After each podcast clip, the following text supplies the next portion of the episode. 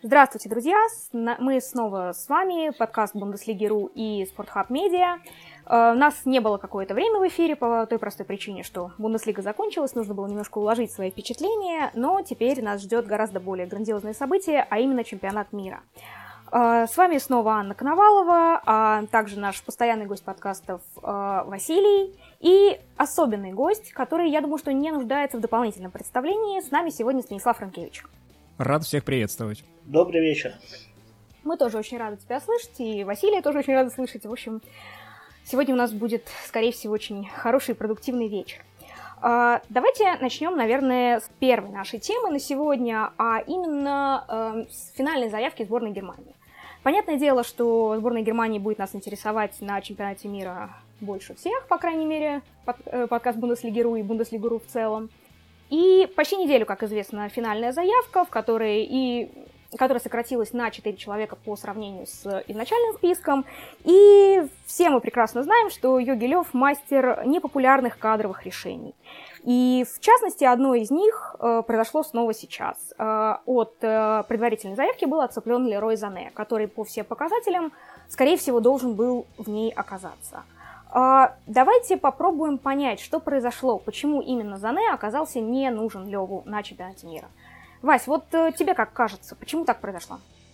А, слушай, ну, сначала, да, меня эта новость, когда я прочитал новость, что Лероя Сане, а как правильно, Сане или Зане его все-таки? Вот.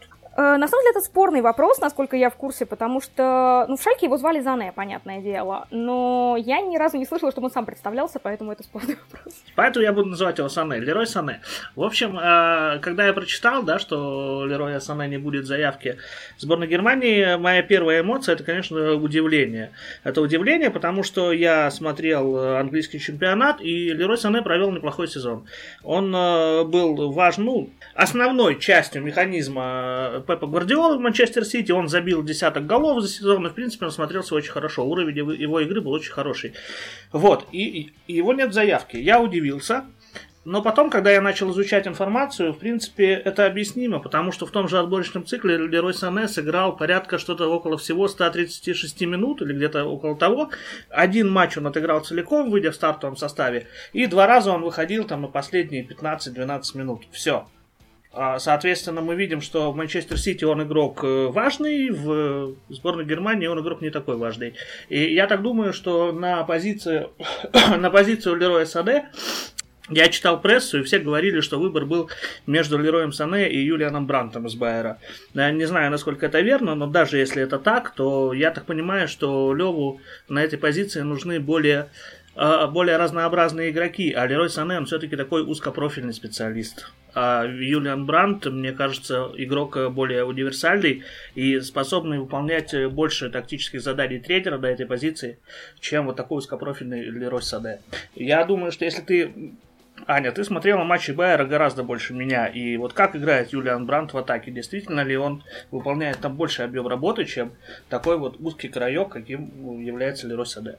Ну, на самом деле, да, потому что Бранд довольно вариативен, э, он может... Э, на самом деле он универсален, были даже матчи, когда он менял фланги прямо по ходу матча, причем это происходило э, они с Леоном Бейли обменивались флангами где-то раз в минут 8 примерно, и это получалось абсолютно нормально, и он переключается совершенно моментально. То есть у него нет никаких проблем с этим. И, э, в принципе, у него были довольно разные задачи по ходу сезона. Да, у него были моменты, когда с формой было м, так себе, но Бранд, в принципе, всегда характеризовался тем, что он очень э, его форма ходит по, синусоиде, причем с довольно большой амплитудой, от э, совершенно блестящих матчей до матчей, где он растворяется. Но будем надеяться, что это не произойдет на чемпионате мира, если он будет вообще играть. Но да, универсальности ему действительно не занимать. Вот, поэтому э, э, эта новость, она, наверное, может удивить людей, которые не следят подробно за сборной Германии, которые, в частности, не следят, кто у них играл вообще в квалификации. А мы-то видим, что Лерой Сане там далеко не основной игрок. Поэтому со стороны, конечно, людям кажется удивительным, почему вот э, одного из самых ярких игроков чемпионата Англии, чемпиона Англии, не взяли в сборную. Но те, кто следит за сборной Германии, это прекрасно понимает. Это то же самое, что я, конечно, сейчас приведу очень такой за уши притянутый пример, но это то же самое, если посторонний человек посмотрит на сборную России и спросит, а где Денисов? Ну, тут немножко другая ситуация, конечно, да. Ну, то человек, который не знает этой истории, и вот будет удивлен. А тут мы не знаем, ну не мы, а посторонние люди не знают, как строится сборная Германии, проходя квалификационный путь, и он тоже будет удивлен. А те, кто за ним следит, те видят, что ну, в квалификации какой Саде там совсем мало у него сыграно. Вот, вот Василий, я боюсь, ты очень хорошего мнения о болельщиках сборной России. Я думаю, болельщики сборной России будут спрашивать, где же Аршавин ну да, сейчас, а не Денис. А, ну, да, да, это хорошо, это вот, да, действительно, где же Аршавин? Что касается да. Санеева, хотел просто отметить, я как раз-таки тот человек, который не сильно много следит за сборной Германии, но это тот случай, когда если бы заявка сборной национальной команды автоматически заполнялась по итогам там игровых минут клубов, тогда Сане, безусловно, в нее бы попал. Но как раз-таки для этого и нужен тренер, да, для этого нужен его авторитет и вообще видение футбола, потому что не автоматически должна заявка заполняться, а исходя из того, как тренер видит вообще игру, в принципе. И Пеп Гвардиола и Ахим Лев совершенно разные тренеры, да, у них совершенно разные коллективы, и они по-разному видят игру. И то, что игрок чисто с тактической точки зрения не вписывается в состав в итоге, это совершенно нормальная ситуация, и слава богу, что у Лева уже на этот момент э, достаточно репутации для того, чтобы он мог принимать такие смелые, как могут показаться, решения. Все-таки, если бы он примерно такое решение принимал там на второй свой год работы, возможно, ему было бы э, тяжелее. Сейчас, мне кажется, даже пресса особо ни, ни в коем случае его там не, э, не критиковала за такие решения, потому что уже наработано все, да, и поэтому он может себе позволить. Ну, на самом деле, я не соглашусь с тем, что пресса его сейчас не критиковала, по крайней мере, как вопрос это явно поднималось, и очень многие, ну, не опасаются, но предполагают, что если Германия не справится со своими задачами, а я думаю, что задачей можно назвать как минимум выход в финал, и не меньше, то на него же всех собак спустят. Вот именно за Зане. Ну, возможно, но не знаю. Мне кажется, все-таки, когда ты выбираешь, все-таки при всем том, какой хороший сезон у него получился, это не фигура уровня, там, не знаю, Неймара, Месси, там, вот, э, суперзвезд э, чемпионата мира. В принципе, Германия и славится как раз-таки тем, что у нее нет таких а, суперзвезд незаменимых, которые ты можешь не взять. Но я просто могу привести пример, да, вот, э, когда Луис Араганес не взял Рауля на чемпионат мира э, со сборной Испании, вот это была, как бы, лавина, да, и все понимали, что вот случись что, спустят действительно всех собак. А в данном случае у Лева и авторитета больше. Мне кажется, все-таки Сане пока не такой еще настолько игрок, чтобы реально э, в случае какой-то катастрофы именно отсутствие Сане э, ставили бы в качестве основной причины, почему у Германии что-то не получилось. Ну, вот сейчас как раз-таки происходит такая ситуация, что есть на самом деле фигура, которая... Вопрос э, взять или не взять на чемпионат была очень важной. И это на самом деле Мануэль Нойер, который вышел тут на первые минуты за фактически год, и, честно говоря, не показал э, большой уверенности. Вот против Австрии, например, довольно многие его действия вызывали большие вопросы о его форме. Понятное дело, что, опять же, это первые игровые минуты. Вот э, как вам, ребят, кажется, и стоит ли игра свеч с Нойером? Понятное дело, что это фигура колоссального масштаба, но не получается ли это ситуация, при которой сама фигура больше, чем реальная польза? Можно, да, я начну, и начну немножко, уйдя назад, и добав, ну, про Санеда скажу то, что хотел бы сказать. А, в принципе, а, то есть Яхим Лев ставит перед сборной определенные задачи, перед игроками определенные задачи. Очевидно, что Лерой Сане для выполнения этих задач не подходит. И его можно брать только до того, если в ходе каких-то матчей ситуация игровая повернется таким образом, что сборной Германии надо будет решать а, непривычные для себя задачи. Например, там устраивать навал, да, если они будут проигрывать. Или там садиться, строить авто автобус и убегать э, в контратаке. Возможно, вот в этих контратаках Лерой Сане понадобится. Но я думаю, что Ехим Лев настолько уверен, что этого не случится, настолько вот сборная Германии представляется мне командой, которая, которая вот максимально выполняет свои планы, причем не только на игру, но и на весь турнир. И мне кажется, что брать игрока только для того, а вдруг у нас все-таки возникнет такая ситуация, ну, это, это просто занимать место в заявке. Ну, плюсы для контратак вот. совершенно прекрасно пригодится Юлиан Бран, который весь сезон этим занимается в Байере. Ну, да, тем, более. Тут есть игроки, которые могут решать эту, эту же задачу, но они могут решать, решать еще и другие задачи. А Санекс, к сожалению, он очень хороший, но он узкопрофильный. Вот. А по поводу Мануэля Нойера, я думаю, что, ну, во-первых, Мануэль Нойер капитан сборной Германии, да, и он вратарь. И вот эти два фактора понимаешь, заявка команды на чемпионат мира и заявка трех вратарей, она дает возможность, это действительно та позиция, которая дает возможность тренеру взять туда либо какого-нибудь опытного ветерана, который просто, сейчас опять буду приводить примеры сборной России, притянуты за уши, но Габулов, наверное, нет, но в принципе есть возможность взять третьим вратарем какого-то человека, который отвечает за атмосферу в команде, который может разрулить конфликты, да, который не даст там игрокам где-то поссориться, который свои уверенность, это может что-то авторитетом надавить и где-то что-то сделать. Либо туда можно взять какого-то игрока на вырост, молодого вратаря, который, э, чтобы он поехал, почувствовал, как это вообще происходит, потому что, дружище, там через 5-7 лет ты будешь вот номером один. Поэтому, конечно, э, если бы если бы это был полевой игрок в ситуации Нойера, да, наверное, бы его не взяли. Но раз это вратарь, и я так понимаю, что с Нойером был разговор, наверное, он понимает э, перспективы и какие-то задачи. Наверное, он адекватно отнесется к тому, если Лев решит делать первым номером на чемпионате Торштегера. Так поэтому я думаю, отлично его взяли, раз он капитан, он нужен команде, почему нет? Э, будет ли он играть, большой вопрос, не знаю, не знаю. Стас, вот ты как эксперт по Испании, как э, в последние годы Таштеген? Совершенно блестяще. Я думаю, что последние годы каждый сезон входит в топ-3 игроков Барселоны. А, давно не видел, вот после Виктора Вальдеса не видел настолько уверенного вратаря. При всем, я понимаю, что у Виктора Вальдеса далеко не самая лучшая э, репутация за пределами специфических любителей примера, но тем не менее, вот, э, блестяще совершенно проводит последние сезоны. И вообще, действительно есть такой вопрос. По, по сути, Лев тем, что вызвал Нойера. Я понимаю, что он не мог его не вызвать, но по сути, создал а, такую опасную ситуацию на ровном месте. Потому что очевидно, что как бы чисто с игровой точки зрения Терштеген сейчас номер один, и он должен как бы сохранять этот пост. Но масштаб фигуры Нойера подразумевает, что вот он сидит на скамейке запасных, да, допустим, если Лев все-таки говорит, что Нойер, мы все понимаем, что сейчас Терштеген должен, должен играть, да, и таким способом улаживает как бы ситуацию, но при этом а, не получится ли так, что Терштеген будет больше нервничать, да, или в команде не возникнет вопроса, почему капитан не выходит играть. Если же Нойер будет первым номером, тогда не очень понятно, как можно пропустить там столько времени игрового, да, и тем не менее получить а, гарантированный первый номер сборной, когда есть э, игрок, который наигрался на протяжении большого количества времени. То есть это не совсем так работает. Если бы это был какой-то... Вот в том-то и дело, что ветеранами обычно в вратарей берут тех, кто не претендует так стабильно на первый номер. Как Габула сборной России не претендует, так не претендовал, например, а, Хосе Мануэль Рейна, а, который тоже в сборную Испанию ездил анекдоты травить и молодежь поддерживать.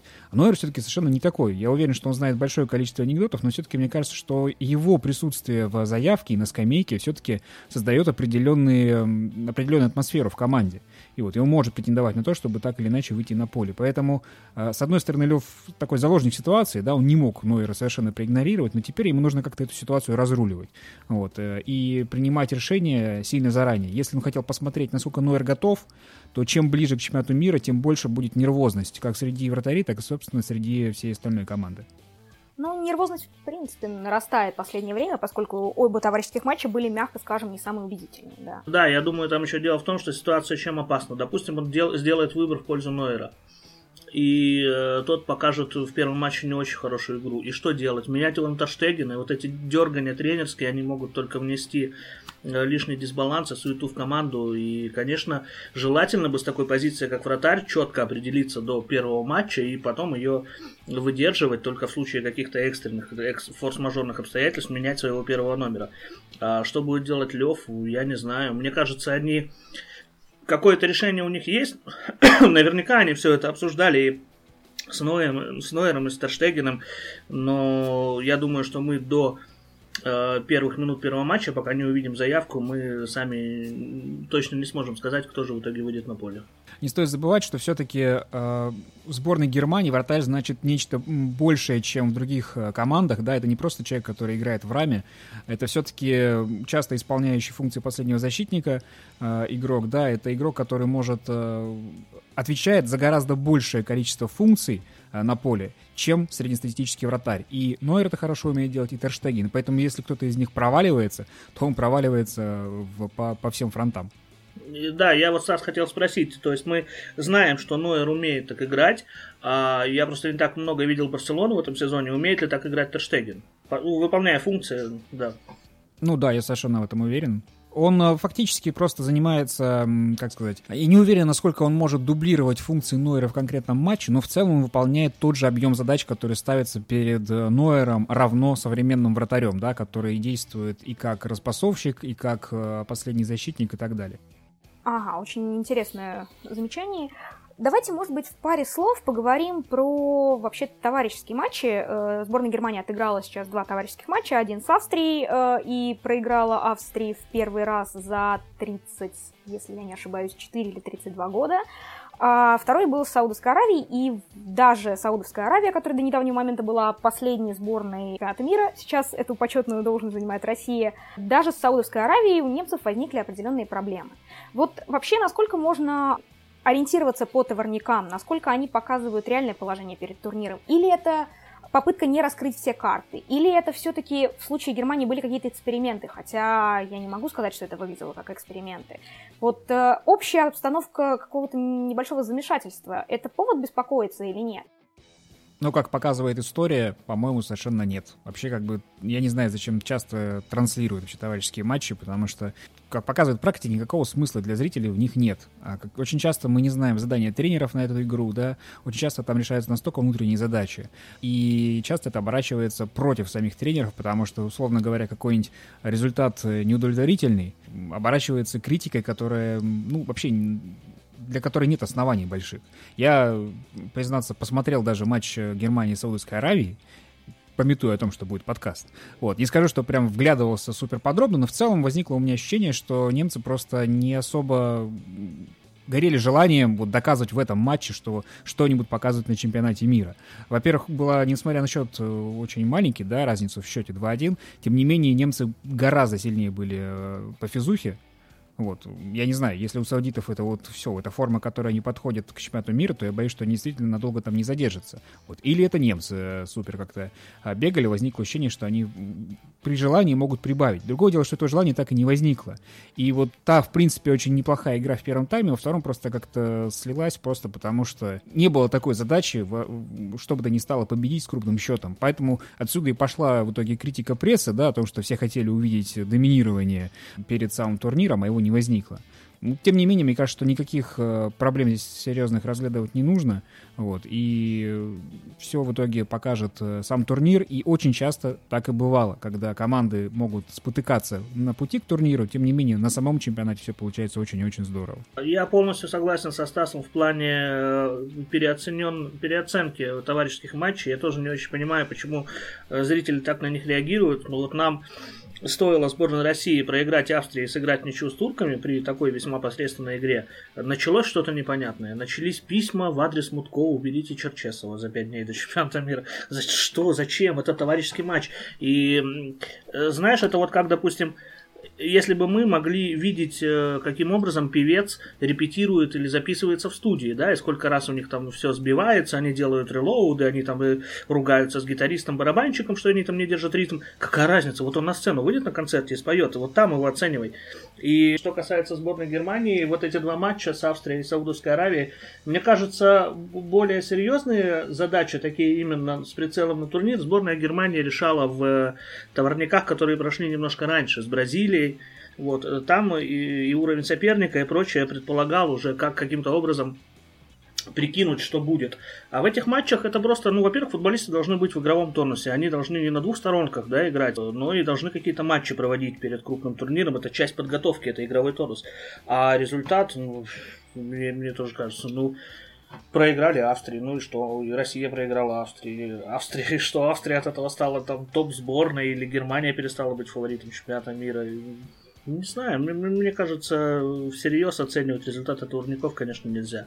К слову о фаворитах. Вот э, что вы думаете, кто в итоге фаворит чемпионата мира, помимо Германии, если это так, и кто остальные команды, которые можно будет увидеть в финале? Ну, я думаю, Франция, потому что Франция мне прям очень нравится, как они играют. У них очень хороший э, выбор исполнителей непосредственно в атаке, они очень многих игроков не взяли, даже не про Бензема разговор, там ну, есть и другие интересные персонажи, которые, имея другое гражданство, поехали бы на этот чемпионат стопроцентно.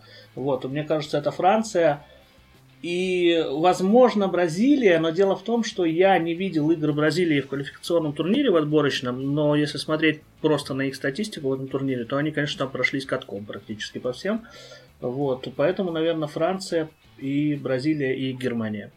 Но я как раз-таки в первую очередь назову Бразилию, наверное, даже до Германии, потому что уникально, что Тите успел сделать с этой командой, которая совсем недавно казалось, что будет полнейший кризис у этой команды, и Неймар, казалось, что это команда одного Неймара, да, там, те же самые 4 года назад.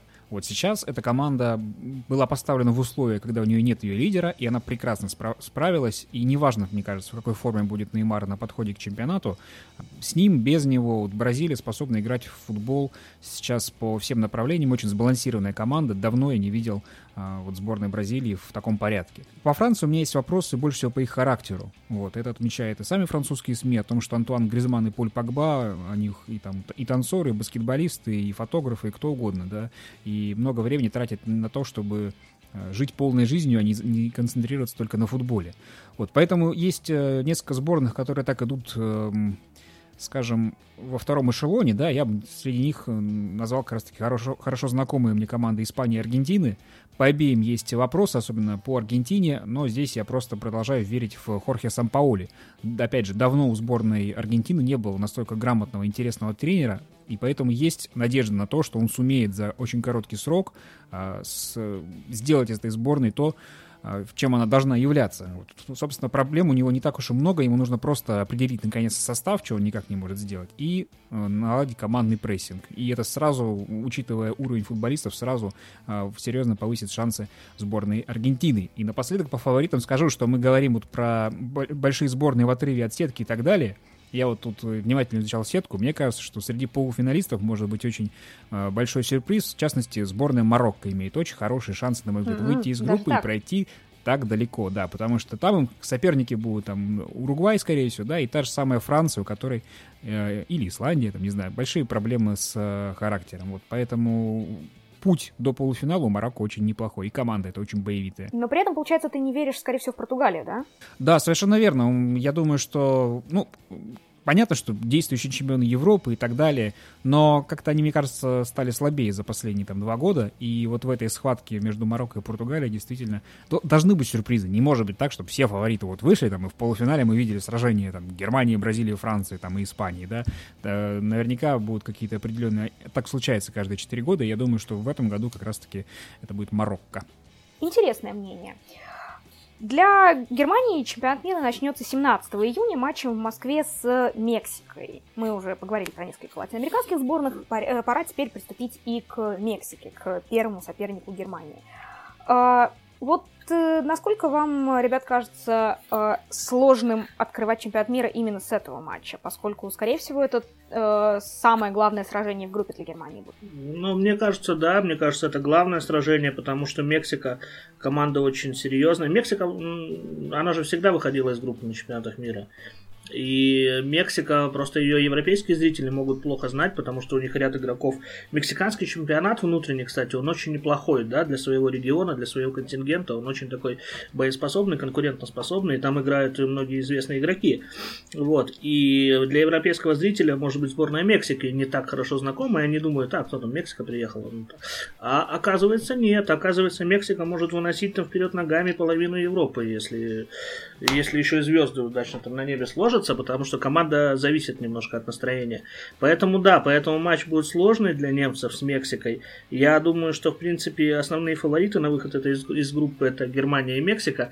И я думаю, что матч еще будет сложен очень тем, что никому не хочется в 1-8 получить Бразилию. Поэтому борьба за первое место, она будет серьезная, и начинать ее придется с первых минут первого тура. Мне кажется, как раз-таки для сборной Германии очень хорошо, что она начинает групповой турнир именно матчем против мексиканцев, потому что Мексика, в, в принципе, у нее очень богатый потенциал, но ей нужно его как бы нащупать самой. Это как раз-таки тоже не совсем доделанная еще сборная, как и та же самая Аргентина. Вот. Они будут по ходу турнира а, нащупывать свою игру, вот ну, по ходу тех трех матчей, которые у них есть. И мне кажется, к третьему туру Мексика будет гораздо в большем порядке, чем к первому. Насчет того, что немцы будут готовы с самого начала, у меня сомнений нет. Поэтому в этом отношении э, предстанет э, немцам соперник, который э, по своим деталям, по элементам очень сильный, но при этом вот э, чувство целостности еще не будет к этому моменту. Их тренируют э, специалист по фамилии Асория, очень такой нервный, дерганный человек с очень э, экстравагантными способами тренировок, и это передается сборной.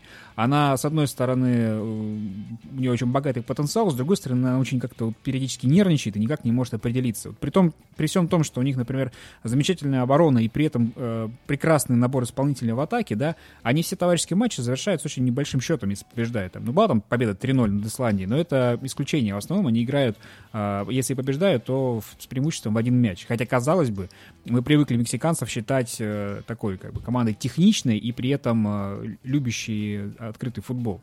Так что календарь играет здесь, мне кажется, в пользу немцев. Я, пожалуй, соглашусь, я, пожалуй, соглашусь, потому что я вот начал вспоминать Мексику на последних крупных турнирах, они действительно разгоняются по ходу. Они начинают э, ни шатка, ни валка, но потом разгоняются, и потом действительно эта команда уже представляет из себя силу. Неординарные методы тренировок, это, я надеюсь, ты не про 30 эскорт-моделей, которые это с мексиканской сборной это самотренировки, я думаю, что это без Осорио справились, вот, да. А у него, я, не, честно говоря, не помню. Там, но опять же, после этой истории мне сложно говорить о том, что там были какие-то физические упражнения с мячом. Вот, я не буду вдаваться в подробности, но я думаю, что ничего там страшного нет. Это как бы у колумбийца это было еще во времена, когда он э, тренировал там у себя в чемпионате это все дело. С тех пор как бы закрепилось. Колумбия делала это, когда еще не было мейнстримом такие вещи. Ну да, это классическая тема для латиноамериканских сборных, что там а кто главная звезда нынешней сборной Мексики? То есть все ли это еще Чичарито? Или это уже можно говорить о совершенно других людях? То есть а, Гвардада, может быть, Очоа, может быть, Дос Сантос, в конце концов, который вроде бы нормально доедет до чемпионата мира. Нет, это совершенно, конечно, уже не Чичарита, и даже вот не те, при том, что я в восторге от Гуардада, который какой-нибудь сезон провел потрясающий, да, это, в принципе, сейчас в сборной Мексики осталось два рекордсмена по количеству сыгранных матчей, это Гуардада и Рафаэль Маркес, черт побери, который с 2002 года в сборной никак не, не уходит, это такой мексиканский Игнашевич, да, я вообще в восторге от того, что я в последнее время его потерял, и я рад, что он до сих пор еще в строю, да, может э, ездить, выступать, это потрясающе. Но главной звездой сейчас является, наоборот, молодой игрок, наверное, один из самых молодых в составе это Ирвинг Лозано. Ирвинг Лозано перешел буквально в этом сезоне в ПСВ, это его европейский дебют, он там много очень назабивал, по-моему, 17 мячей в 29 матчах, что-то такое. Вот, э, в первый же он буквально перешел, и в первый же свой месяц стал э, лучшим игроком чемпионата. Вот, а в Эро-дивизии мы знаем, что там дофига, на самом деле, очень молодых, интересных игроков, и среди них стать лучшим, это не так уж и просто. Вот, он играет на позиции левого этого инвертированного вингера, часто смещается в центр, у него мощная правая, с которой он забивает, так что сейчас все надежды возлагаются больше всего на эту новую звезду, с которой многим еще предстоит только познакомиться, а вот Чичарита, Карлос Вела, э, Гуардада все-таки такие более, с одной стороны, знакомые нам люди, но с другой стороны, они будут играть уже скорее на подхвате. До Сантосов я вообще не уверен, что мы увидим в стартовом составе, там, может быть, даже во всех трех матчах группового этапа. А какую роль, например, может сыграть э, Рауль Хименес из Бенфики, поскольку тоже молодой, довольно интересный нападающий, который попал в состав, и, в общем-то, многие говорят о том, что он может быть одним из прорывов чемпионата мира. Ну, у него, по-моему, уже были возможности стать каким-то прорывным игроком, и он пока их особо не сумел воплотить. Он будет э, как игрок ротации, при том, что Асорио, тренер, да, он очень любит эту ротацию, настолько, что его за это критикует э, мексиканская пресса. Э, как раз-таки, я говорил, вот его нервном, дерганом стиле, он любит там много замен, часто многие из которых вызывают какие-то большие вопросы и так далее. Вот. И я уверен, что многих из игроков, которые есть в заявке, мы практически всех их так или иначе увидим на поле, но просто вот стартовый состав у него есть перед глазами. А вот дальше вот вся эта мешанина, если была возможность заменять там по 7 игроков на матч, за матч, я думаю, что вот Асорио заменял бы всех семерых. Так что и у, э, и у, э, господи, и у форварда, которого мы сейчас обсуждаем, у него будет возможность э, выйти на, на, на поле, да.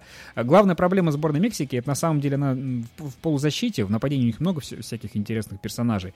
А, при том, что полузащита такая очень пружинистая, и там тоже игроки матерые, вот у них возникают большие проблемы с тем, чтобы а, прессинговать, с тем, чтобы забирать мяч, если они его потеряли. Поэтому Мексика, с одной стороны, владеет мячом, с другой стороны, как очень осторожно, потому что очень боится его потерять.